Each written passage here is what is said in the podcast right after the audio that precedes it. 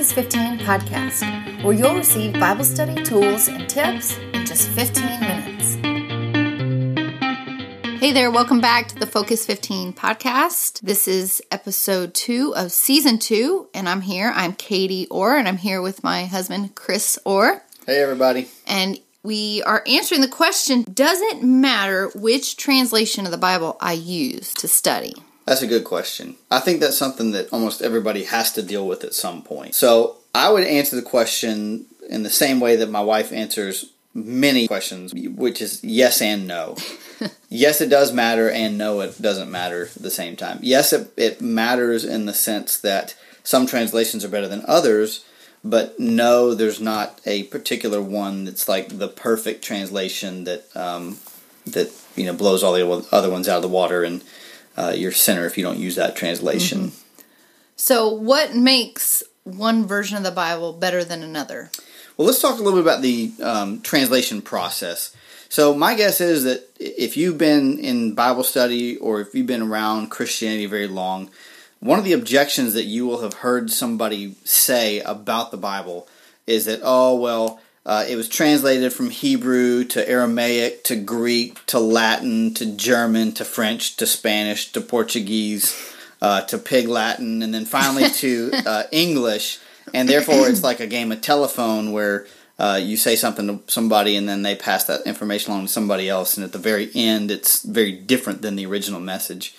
And I just want to say that that is categorically not how the Bible is translated. For instance, the Old Testament is not translated from Hebrew into any other language before it's translated into English. When people want to translate a when, when a uh, when an organization wants to come up with a new translation, uh, they will go to the Hebrew manuscripts and they will do their best to interpret the Hebrew manuscripts, the original writings, into English. So it's just going from one language to the next. And so uh, in the same way that that uh, you know it's possible to be able to, to interpret between two language two languages. It's also uh, possible in a very faithful way to translate a um, an accurate picture of what the Old Testament was saying, and the same thing is true of the New Testament. We go right to Greek. We go uh, in some cases the words of Jesus. We go right to Aramaic into English. We don't we don't you know pass it through another language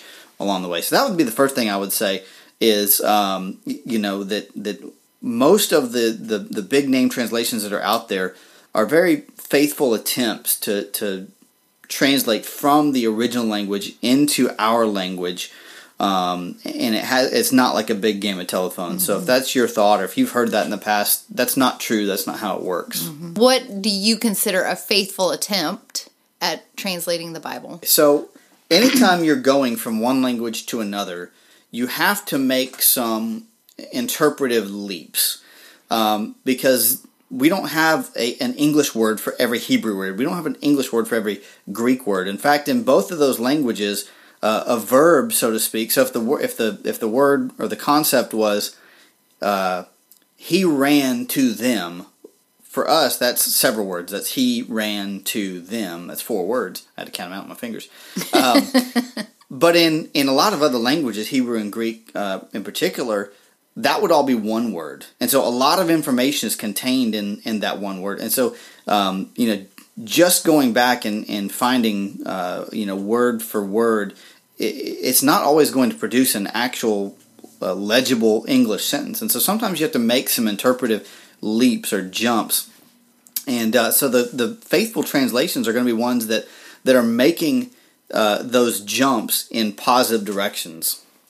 They're taking the Bible and the main themes of the Bible into consideration, and, and they're not trying to force. So let's let's say you had the option of, of saying, okay, well, Jesus is saying here that he's not the only way to salvation, um, and that's you think that that is uh, grammatically a possibility for how to interpret it. Well, the rest of the New Testament would say, no, Jesus clearly mm-hmm. believed he was the only way to salvation. The rest of the New Testament um, uh, points to that. And so, um, it, if we have to make a jump, we're going to make it in a direction that is in keeping with the rest of the truth of Scripture. So I would say translations that keep that in mind would be the better ones. Mm-hmm. Um, and, and and then other time, other ways, uh, a faithful or, or unfaithful translation would come out of why is this translation being produced? And we hadn't really got into this, but um, several years ago there was a, a, a an update of the New International Version, the NIV.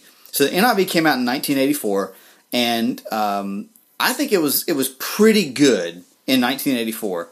Well, when they came out with a new version in the early 2000s, it's called the TNIV or today's New International Version.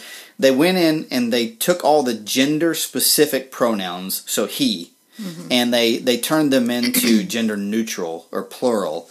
Um, well, you could imagine that that's going to cause some problems because while there are lots of cases in the Bible where um, you know talking about man or mankind um, is clearly incorporating both men and women. There's a lot of times where if you do that to a sentence, it really uh, destroys the meaning of the the author's original intent. And so, um, and so the reason that that that uh, translation came about was to try to uh, to to it had this kind of this this gender uh, agenda, and uh, and so that's one of the reasons that it was produced. And so, anytime it's a translation is produced with an agenda, you probably ought to, you know, be a little slow to uh, to to adapt it. Mm-hmm. So, tell me more about the the this process of if you know if someone were to have an agenda, or you know, someone says, "I'm gonna." I'm to translate the Bible. I mean, is it usually just one person saying, "I'm to translate the Bible today," or what what does that process usually look like? Yeah, most cases it's not one person.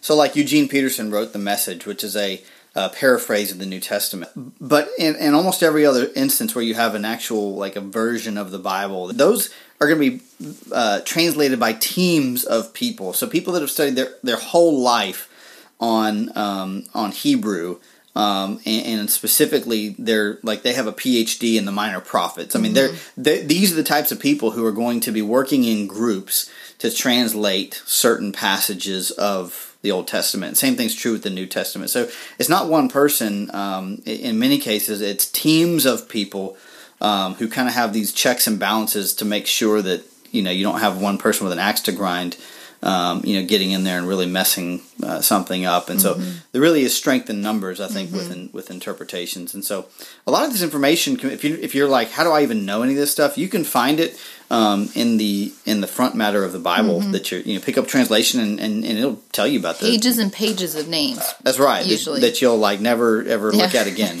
uh, and you might be the first person to ever look at that. But but that information is available. It's not hidden. Well, Katie, why don't you tell us a little bit? We I just mentioned the um, word for word versus phrase for phrase or thought for thought. So uh, if we thought about uh, Bible translation as a spectrum, mm-hmm. um, wh- what would be the two ends of the spectrum, and what sorts of Bible translations would fall uh, in what places on mm-hmm. that spectrum? There, there's actually a great chart on Mardel Publishing website, and it, it takes each translation of the Bible and and puts it on the spectrum. And on the left, you have a word for word translation. So the and I you know to back up too that that each um, publisher that is creating a, a, new version of the Bible is doing it for a reason. You know, it's not just to make money. You know, like there's end goals. There's we feel that there is nothing out there that does X with the Bible, and so some want it to make it more readable and more accessible for the everyday person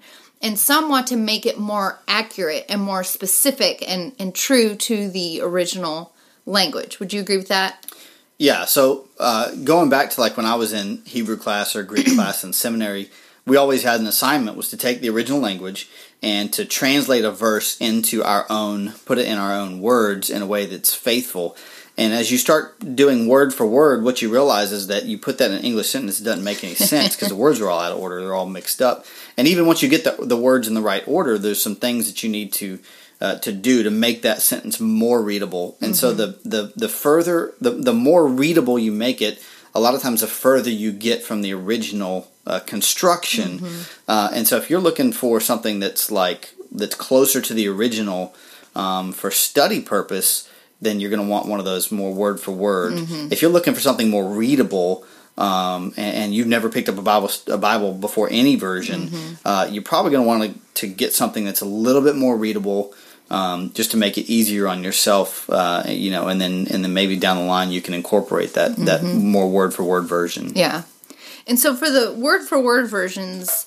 um, I think Mardel has listed as the New American Standard is the one closest to word for word translation. But if you've if you've picked up the the it's or the NASB, it's called, and it's it's a great translation, but it is dry. It is not, you know, you have to read it two or three times to really get the meaning of it. A lot of times, that is what I used for years and years before the ESV came out, the English Standard Version, which is not quite as close to word for word, but it's it's it's the closest to the New American Standard out of you know the most popular Bibles, and it is a, it's a it's a faithful translation that is is very close to word for word.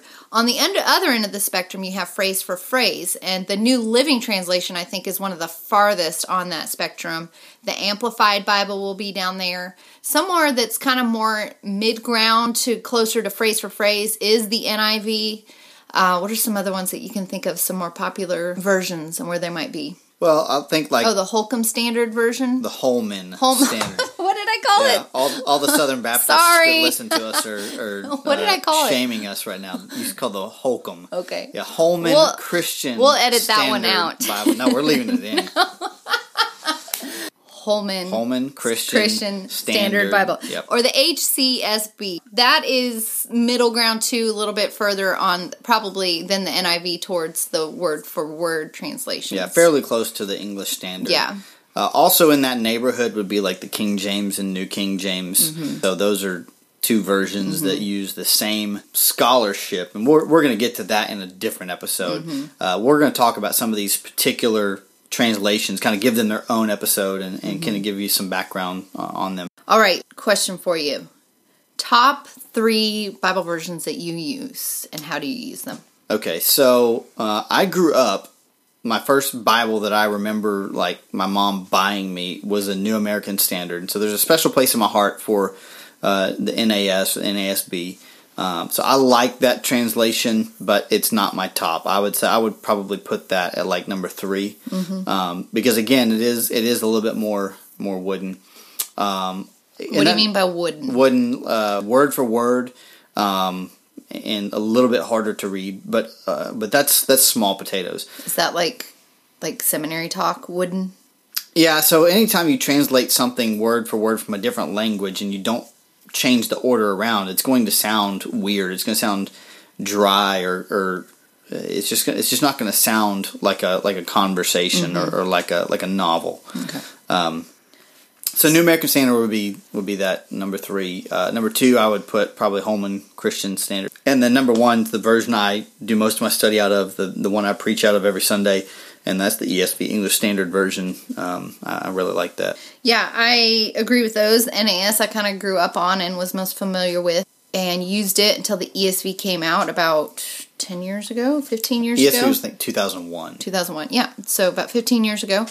And I really really like the ESV. It's great for study and but I also enjoy the New Living Translation for a fresh perspective every once in a while. I don't use that to study, but I do like it when I'm just reading um, and looking for just kind of especially passages that you know you're real familiar with. You kind of I tend to gloss over them and go, yeah, yeah, yeah, yeah, yeah. I know that. So anyway, all right. Well, Two do you have closing, yeah, two closing. So one is that I think we need to be humble anytime we're talking about translations, Mm-hmm. uh, and not take the perspective of well, this is my preferred translation, so anybody else who doesn't agree with me is a sinner. Mm-hmm. Because unless you have are really a scholar in those biblical languages, um, and most people are not, uh, we probably need to chill out a little bit. Second of all. Uh, there are people all around the world who speak languages other than English who have never had a Bible in their own language. And so, as helpful as I think it is for us to talk about Bible translations, we always need to keep in mind that uh, most of our translations are very good. And, um, and and I would hope that in the future we would see a lot of our efforts going towards translating them into those other languages because those people need faithful translations as well. Yeah.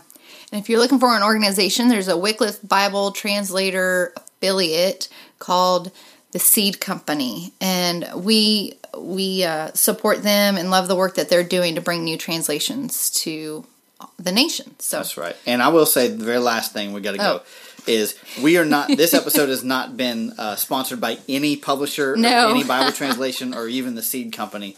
Um, and so, uh, so this is just this is our honest Yeah. thoughts. All right. Well, check out all these links and everything in the show notes. If you want to share with us your top three Bible versions, we'd love to hear it. And we will chat with you soon. Thanks for listening to this week's episode. If you've enjoyed these tips, share it with a friend. To learn more about Chris and Katie and the Focused 15 ministry, go to focused15.com. Have a great week.